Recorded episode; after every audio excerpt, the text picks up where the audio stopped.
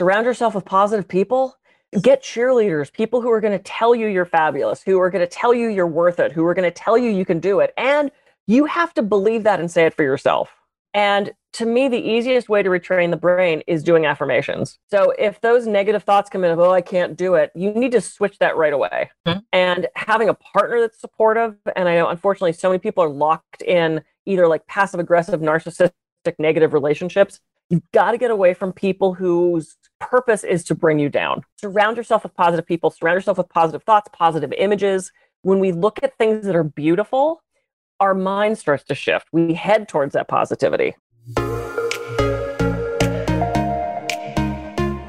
You're listening to the Move to Millions podcast with Dr. Darnyelle J. Harmon.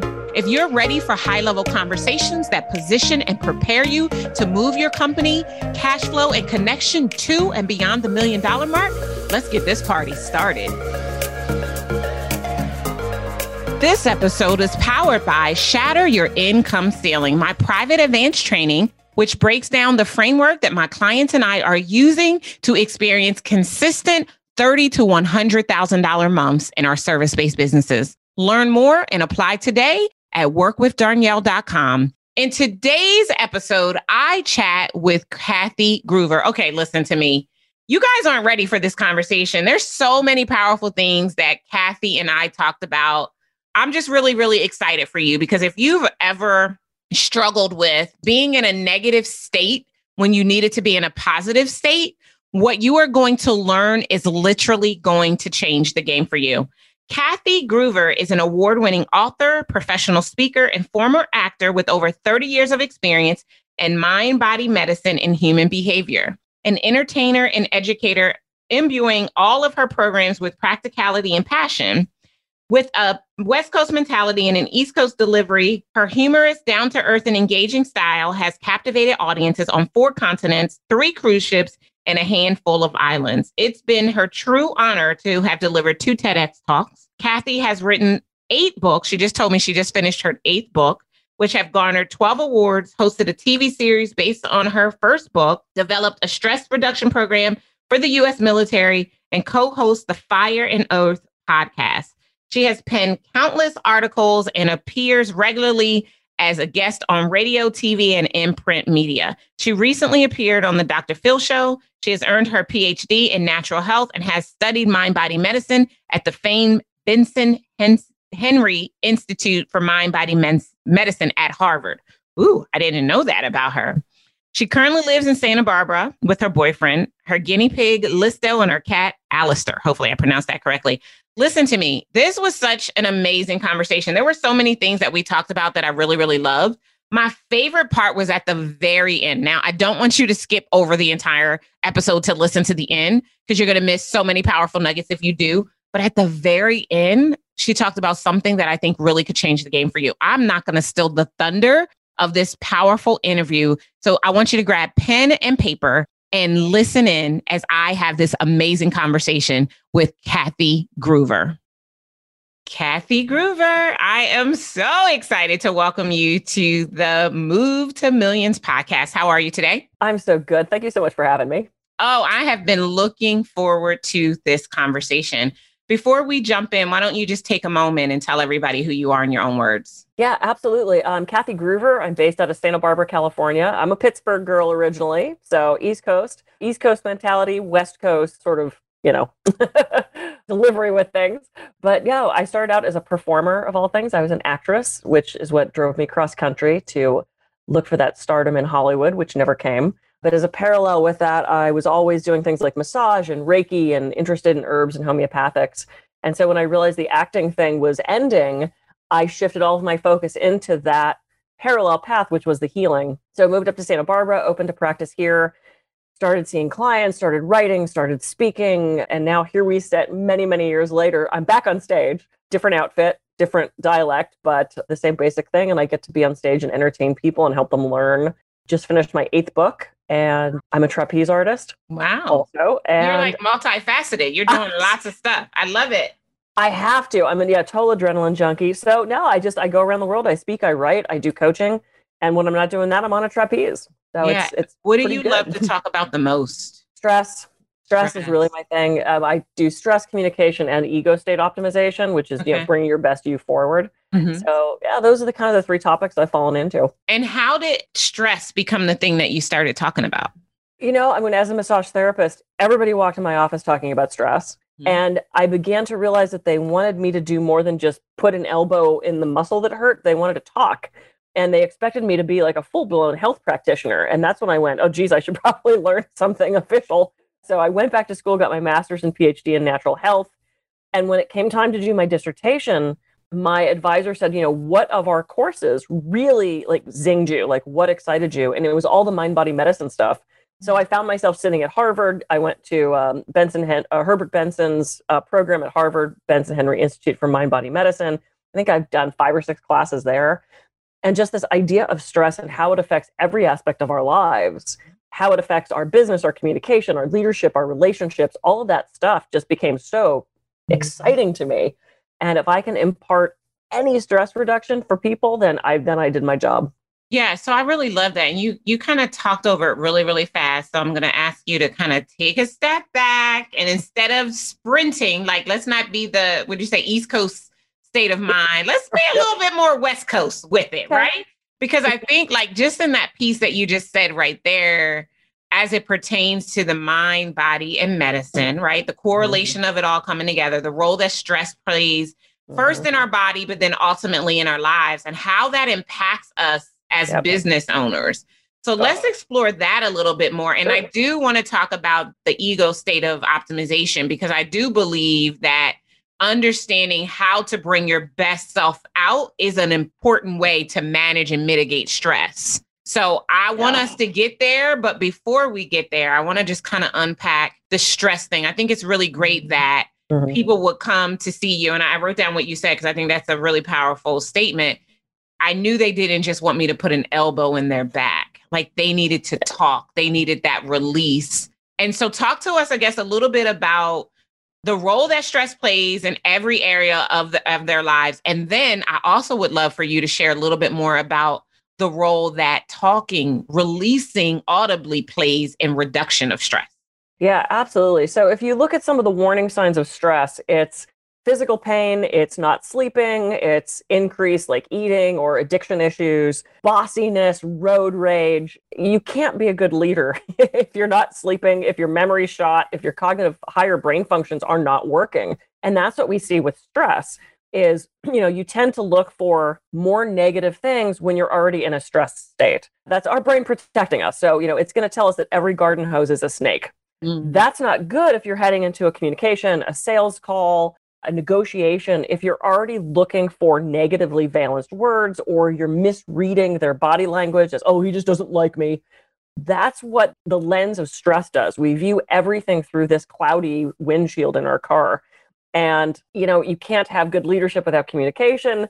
You can't have good know, bottom line and good build in your business without good leadership. Even if you're an entrepreneur or solopreneur, you still need to have that ability to communicate well and be a good leader. Yeah, that's if, so good. Yeah, if you're good. stressed, it's not going to happen. You said two things that I liked. You said if you're already looking at everything as if everything is against you, you said if you assume every garden hose is a snake. Yep. So the lens of negativity and how, like, where does that come from? Like, how do we, we, like, I always say this, you know, we come into the earth realm as vessels of light, the epitome of abundance, right?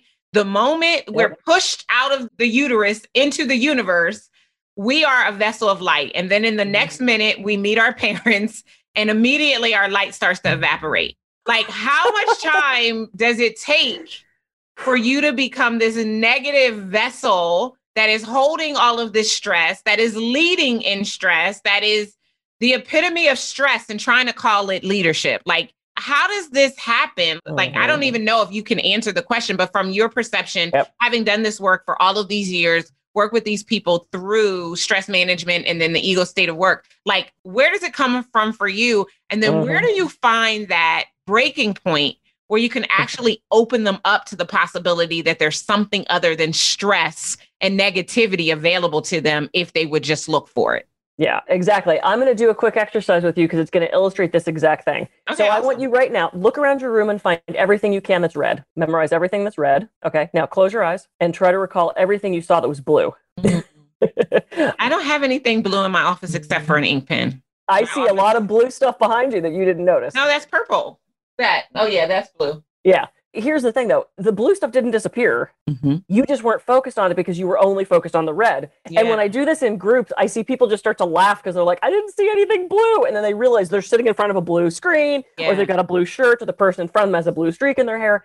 We find what we're looking for. and our brain is out to protect us. So our brain is constantly scanning the environment for things that are a threat, for things that are negative, for things that are scary. Thank God we have that. Or we would assume every snake is a garden hose, and that's not going to be good for our Mhm. survival. So we evolved looking for danger. That is just what we do. The Mhm. problem now is it's not a bear jumping out, it's not a snake, it's the boss with a certain look tells us they want to see us at two o'clock today. oh my God. And we mount this huge fight or flight response Mm-hmm. thinking this is a threat to us. So now one of the things we have to watch out for is we're looking at this emotional perceived stress as the same thing as a bear attacking us. Which mm. We mount this huge fight or flight response. So in mm-hmm. defense of our brain, it's its job. Now, the way our brain works is when we think a certain thought, two parts of the brain communicate. Okay. When we're done thinking that thought, that connection goes away, but there's this little trail of dust left. To me, it, it looks like the Milky Way. The more we think that thought or that theme of thoughts, the stronger that connection of dust gets until we completely rewire our brain. It's called neuroplasticity. So if we're constantly thinking negative things, that's just going to lead us to more and more negative things right. really hard to just stop thinking things. You know, my grandmother was a fatalist. If you were two minutes late for dinner, she had you dead in a ditch. Mm-hmm. That's it. She didn't consider traffic, or you were on a phone call, or you were dead. You, you were gone. You're never coming back. That was how her brain worked. It would have at that age been so hard for me to help her retrain her brain. So We where can. does it come from though? It's our like- defense mechanism. But but how do we learn that though? Like how do, how do I learn that the way to protect myself is to be negative as opposed to the way to protect myself is to be cautiously optimistic? Where does Mhm. that come from? Part of that is, I think, how we just shoot out of the womb. Some of us are just wired that way. You know, I've seen kids who are terrified of everything, and the sibling is like, What's wrong with you? It's the ocean. Like, just get your feet wet. You know, so, so I think part of it is just genetics. And the other part of it is how we are raised. Mm-hmm. And I have watched friends of mine raise terrified children because at every turn it's, oh, are you okay? Oh, don't touch that. Oh, are you all right? Mhm. And when you grow up, when your brain is so malleable, hearing that the world is a dangerous place and the combination of our brain knowing the world's a dangerous place and constantly looking for things to scare us, you're setting up, it's the perfect concoction for a fear based life. And it's really hard to undo that. You know, if you're 40 years old and you spent 40 years being fearful, add into that your brain who's looking for things to scare you. You know, it's hard to undo that. This is where I love things like meditation, affirmations, visualization. We can retrain our brain. Mhm. Neuroplasticity. It takes time. It's not going to be a that kind of thing. Though, frankly, as I do that, I realize hypnosis is kind of a that type Yeah, of thing, it which can is something be. else I do. So so let me ask you this. So if I am not let's not make it me, let's make it someone else arbitrary out in the world. If Mhm. Susie Mhm. is in a constant state of negativity. Yep. And she decides, or no, let's not even say she makes a decision. She has a thought one day that is contrary to every other thought she's ever had. And that thought spurs the possibility of something else existing for her. What are the steps that Susie has to take in order to live into that possibility in order to begin retraining her brain? Yeah, that's going to be a tough one. Susie's a mess. So if she has spent however old Susie is, 45 years being scared, negative, r- looking for failure, knowing she's not good enough, if she has a thought of, oh my God, maybe I can go apply for that new job, everything in her brain is saying, no, you can't. You're a loser. Remember the last time you applied for that job? You made a fool of yourself. You're stupid. But You're I want to, but I want to assume, like, I don't want to continue us down that path. I want to assume Mhm. that that she has created an opening because Okay. there's somebody listening right now, Kathy, that has been in a space of negativity that has Yeah. also been introduced to the the example of positivity, and they want to explore that. There and they want to fight against everything in them that that brings the negative back. Yep. What do I do? Like, how do I take this Mhm. one thin thread of thought that is contrary to everything that I know and ride it until the wheels Yeah. fall off so that I can begin to change my reality? Like, I don't want to go back. I only Mhm. want to move forward. What does that look like? Yeah, do, let's do it. So surround yourself with positive people. Get cheerleaders, people who are going to tell you you're fabulous, who are going to tell you you're worth it, who are going to tell you you can do it. And you have to believe that and say it for yourself. And to me, the easiest way to retrain the brain is doing affirmations. So if those negative thoughts come in of, oh, I can't do it, you need to switch that right away. Mhm. And having a partner that's supportive, and I know unfortunately so many people are locked in either like passive aggressive, narcissistic, negative relationships got to get away from people whose purpose is to bring you down. Surround yourself with positive people, surround yourself with positive thoughts, positive images. When we look at things that are beautiful, our mind starts to shift. We head towards that positivity. Okay, I want to pause you. I want you to stop right there because you're like rattling this off, and I want to keep us on a trajectory of giving them actionable steps that they can utilize. Yep. I love what you just said. When you look at something beautiful, your brain starts to shift. Was that what the quote was? Okay. Yep. I want to write that down because that was good. All right. So affirmations. Yep. So I know what they are, right? And I'm gonna. I don't like to make the assumption that everybody knows what we're talking about. So can you define Sure. what an affirmation is first and foremost? Yeah. Absolutely. So the key to affirmations is you want to make them short, positive language, and put them in the present moment. So as if you already have that thing. So not someday I'll not be broke. Ah, no, that's not right. I am prosperous and abundant. But Money an affirmation? Like I, again, I, I'm purposely stopping you because I want to make it so elementary so that people don't miss this because this is huge, Kathy. Like, and Yeah. I know it's your work and you do it every day and twice on Sunday, and you probably don't even think anything about it. But the person who exists in a paradigm of negativity that has a Mhm. glimpse at positivity, they need to be slow walked through. Yep, this, I'm getting right? there. I'm getting there. Hold on, I'm, it's coming. So rather than saying something like "someday I'll not be broke," that's putting it in the future. That's using the word "broke." It's using that negative language. The way you want to do the affirmation, as I just said, short, positive in the present moment. It's a short statement affirming that thing that you want, but you're going to say it as if you already have it, because that's how our brain works. Okay. Don't use a negative word like "not," because your brain doesn't hear "not." It just hears the negative, the other thing that you just said. So it starts to retrain the brain. We all have an area of negativity that we tend towards. Maybe it's relationships, maybe it's our weight, maybe it's a job. Figure out that thing that you hear yourself saying all the time. With money, I hear people say, Oh, I, I don't have enough. I'm broke. I can't afford that. I'll never get that. They say things like that that keep them held down Mm-hmm. if you shift that to I am prosperous and abundant, money flows easily to me, I am surrounded by riches and lavish whatever you want, your brain starts to rewire. That thought that is that used to be dust now starts to hardwire and it leads you towards more negative things. Our brain Hold on one second. Our brain looks for stuff that we're familiar with. This is why we stay in negative relationships or in a job we don't like. It would rather be familiar than step out into the unknown. That terrifies the brain. Okay. So me hold on. There's a reason why I'm interjecting, Kathy. You Yep. got to trust me here, sweetie. Okay. Yep. That's what you're trying to do. But I'm thinking about our, our listeners and making Mhm. sure that they are going to be able to dissect all of this. Yep. Because again, to you, it's second nature. But to the person who lives in a paradigm of negativity, this is German. And if you keep speaking German to them, then they don't understand, right? Yep. So when you say a short statement affirming what you want, Mhm.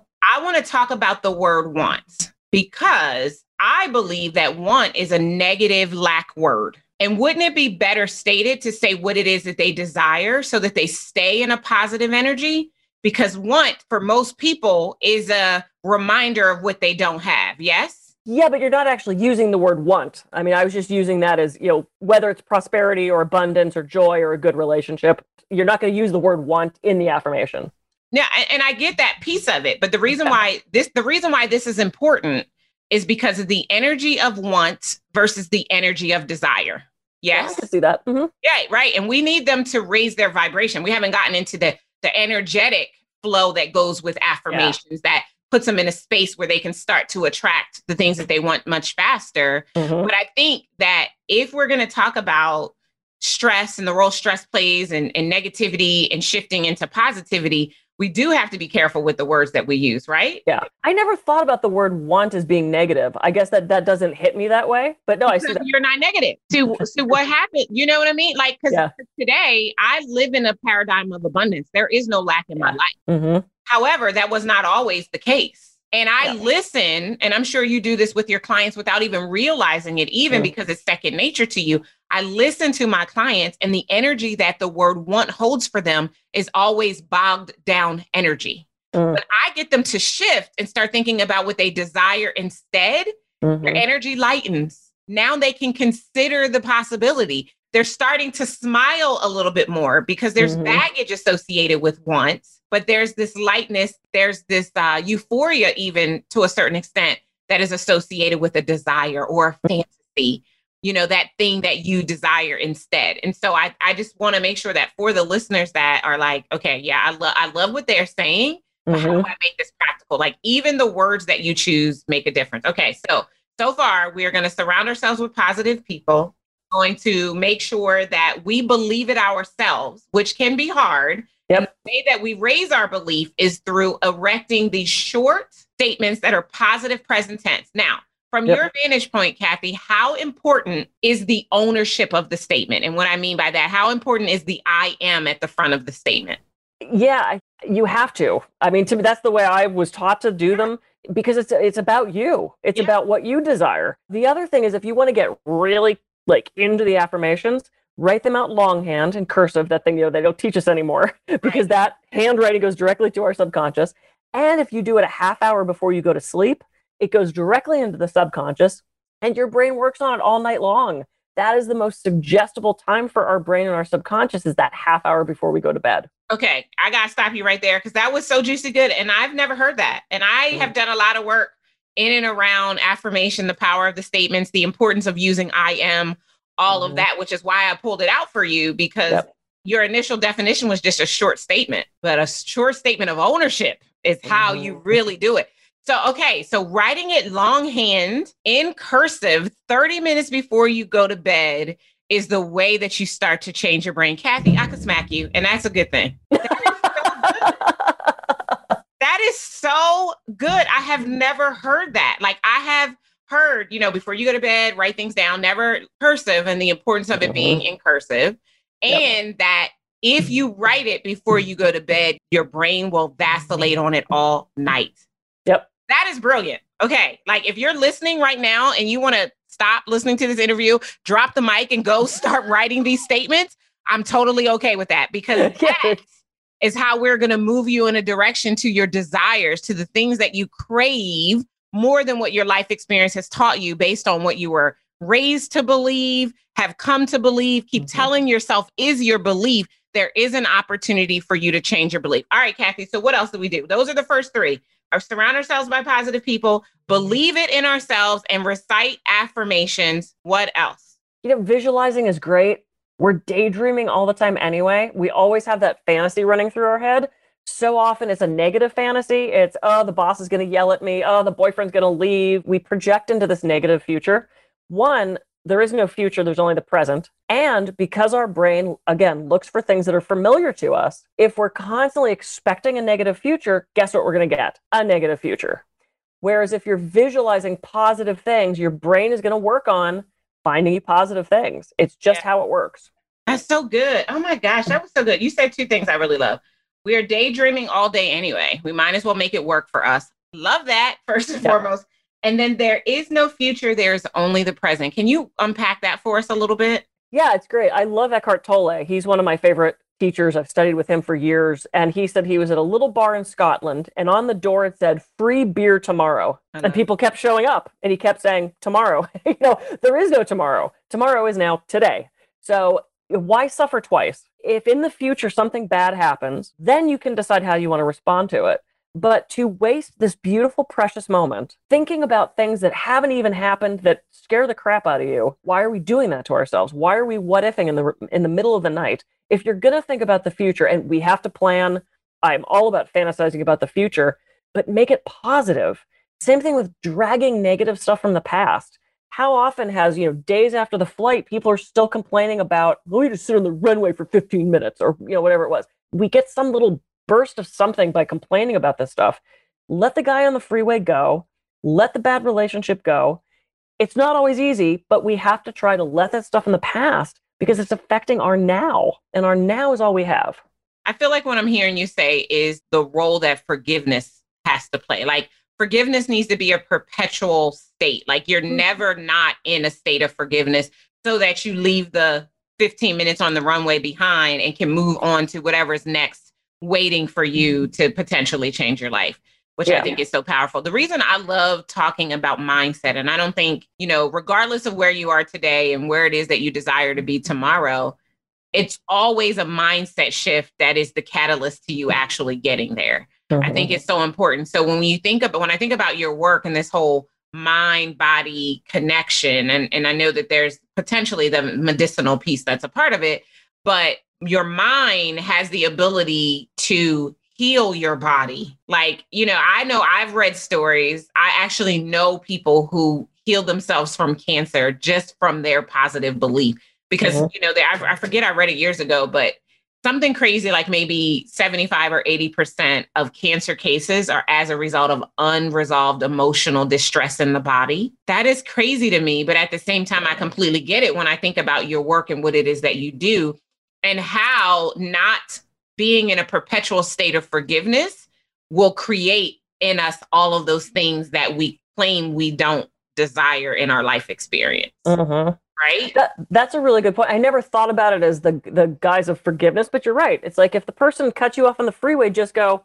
Clearly, you're in a rush to get somewhere. God bless. Go in peace. Yeah. Why am I going to put myself in a stress state about that? You know, yeah. the other thing is if you look at our society and things like social media and reality TV, and you know, we get rewarded for negative behavior all the time. So if we're standing at a cocktail party, remember when we could do that, like in person, mm-hmm. and we you know, we're standing in that circle, and you know, how's your day? Oh, I'm good. How are you? I'm fine. How are you? Uh, I'm okay. Who suddenly gets all the attention? Yeah. So there's a huge piece of secondary gain for being negative. We get so much attention for the funny story about being stuck on the runway and they ran out of ice and how horrible the flight was. You know, that becomes our identity. If you're using it as an anecdote, Sure. If you're using it as an identity, that's where it has to shift. Mm-hmm. That's good. So, how does taking this need to shift the identity move us into the ego state of work and really learning how to shift the way you see yourself first and foremost so that your ego actually shows up as a positive reflection of who you are instead of more negative, fear based, which is typically what ego is? So, how does that correlation start? Yeah. So when looking at the ego state optimization piece, we have anywhere up to 50 different sort of characters that we can come up with at any given time. You know, I've got lecture Kathy, I've got girlfriend Kathy, I've got trapeze girl Kathy, I've got like crazy funny Kathy. I've got, you know, we all have these different pieces. You act differently at the PTA meeting than you do at the business meeting, mm-hmm. I hope. You act differently at the football game with the guys than you do on your first date with the girl, or I hope. So, who do you want to bring forward? We all have this scared, negative, sort of anxious piece. We all have a scared little kid. Knowing who you are, knowing those team players in your inner team, we tend to have about 10 to 15 aspects that come forward most often. They are there formed in childhood. They are hardwired wired into the brain. This is not some construct. This is they're actually there. Studies support this. So if you know who you are, these different pieces of who you are, then you can pick who wants to come forward.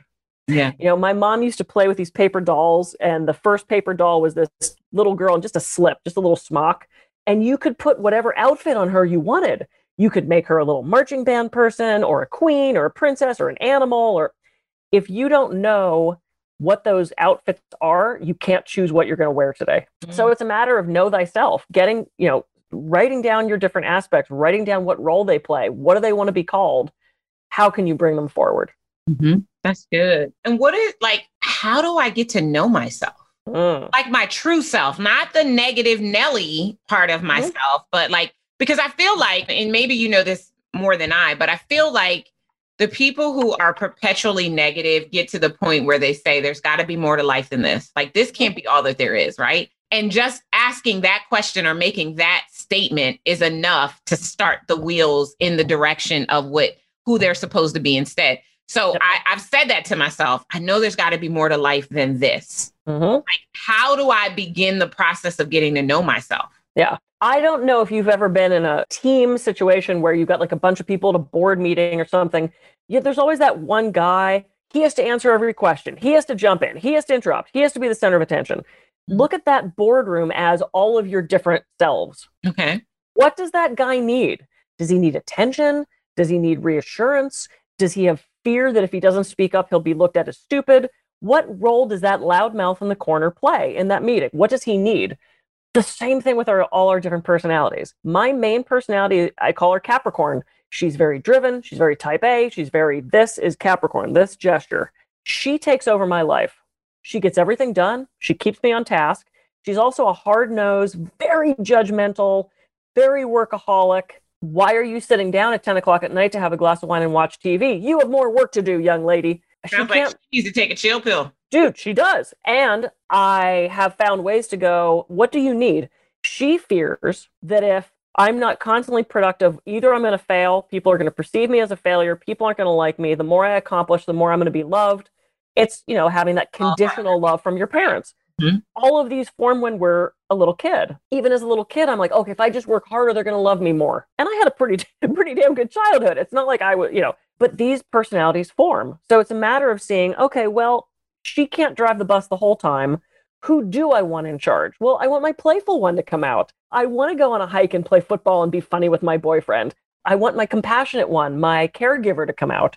So, sitting down and just writing who are these different pieces of my personality? Get to know what they need, where they came from, if you can figure that out. You know, I have this comedian jokester that came out because I realized that was an appealing part of myself when I was younger. My dad was the jokester. So, I imitated that. Now I have this sort of clowny character that comes out, just like Chandler Bing from Friends. Anytime he was stressed or there was something emotional, he became funny. That was his go to ego state. Can I do this work by myself or do I need somebody to support me?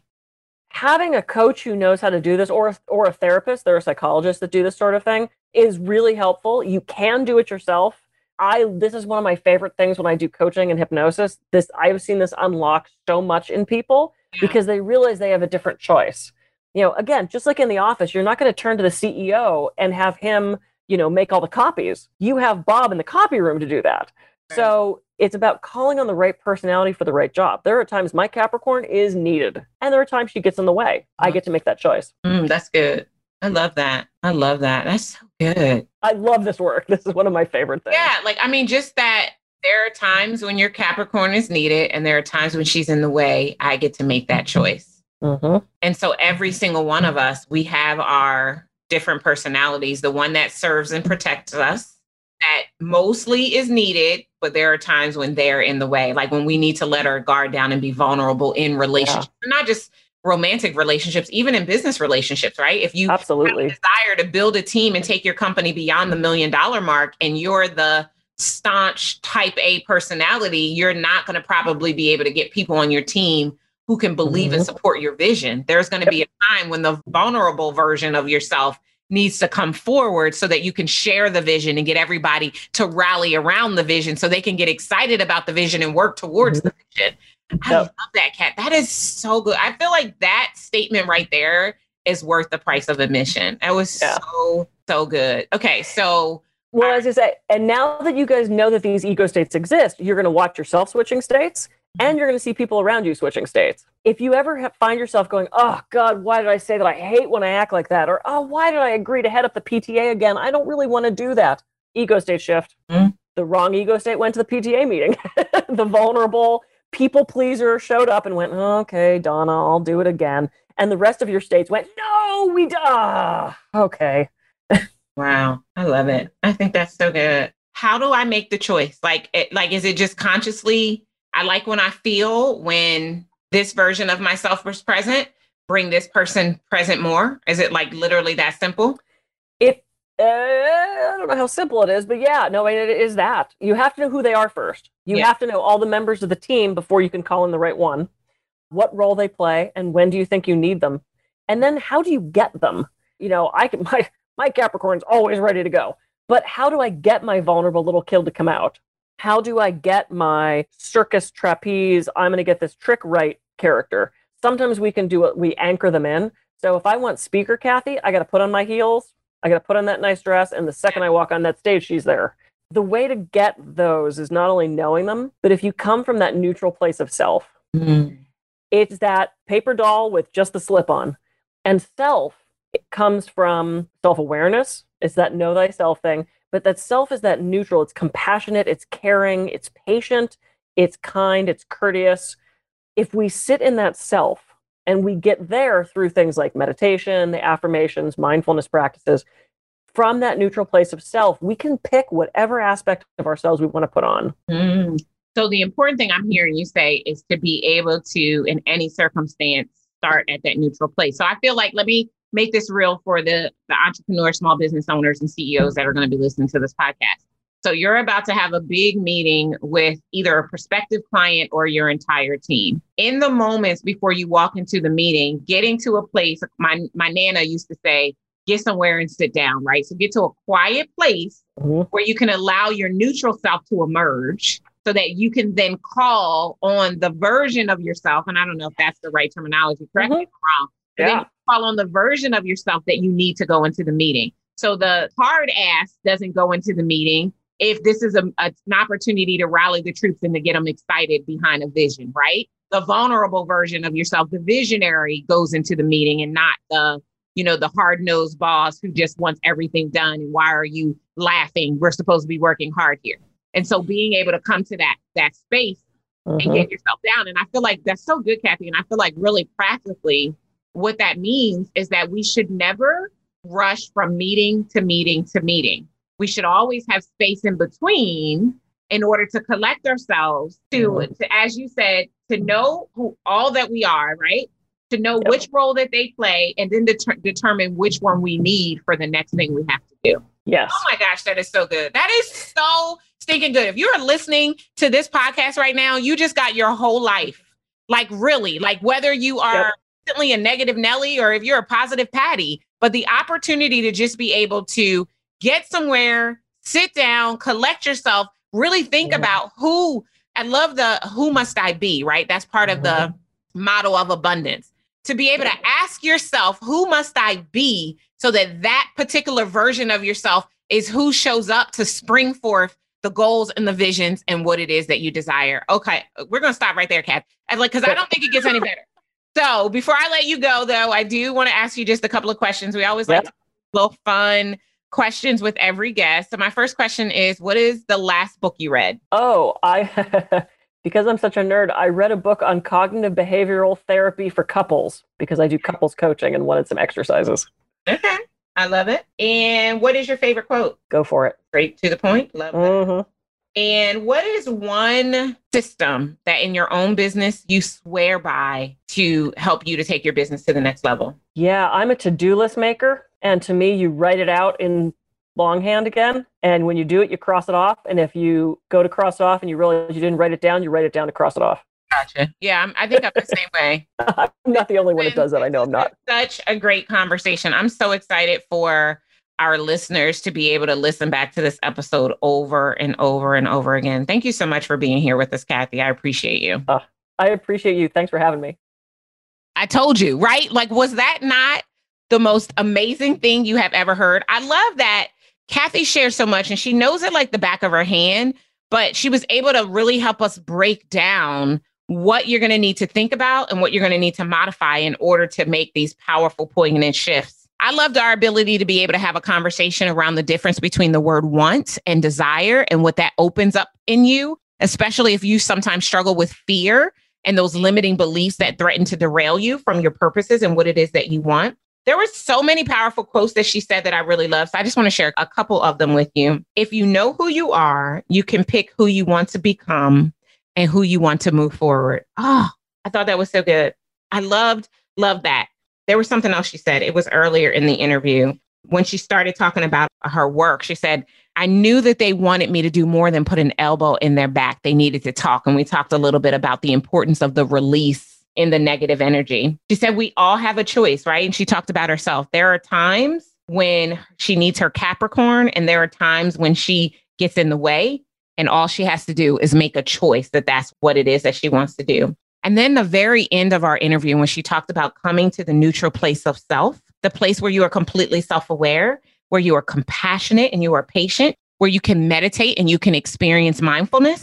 And from that place, deciding to lead. Oh my goodness. That was the magic of this entire conversation with Kathy. If you enjoy this conversation as much as I did, then I want you to make sure that you check out the show notes so that you can stay connected with Kathy. You can follow her around the internet and get access to whatever it is she has going on because I know that being in connection with her could be the game changer on your move to millions. I'll see you next time. Take care. Thank you for joining me for the Move to Millions podcast. The way I see it, you deserve a business that generates millions. If you're ready to get started, grab our Move to Millions Quick Start Guide and join our online community at movetomillionsgroup.com. If you enjoyed our time together, do yourself a favor, head on over to iTunes, subscribe, rate, and leave us a review. Until next time, remember millions are your birthright. And to access them, all you have to do is move. I'll see you next time. Take care.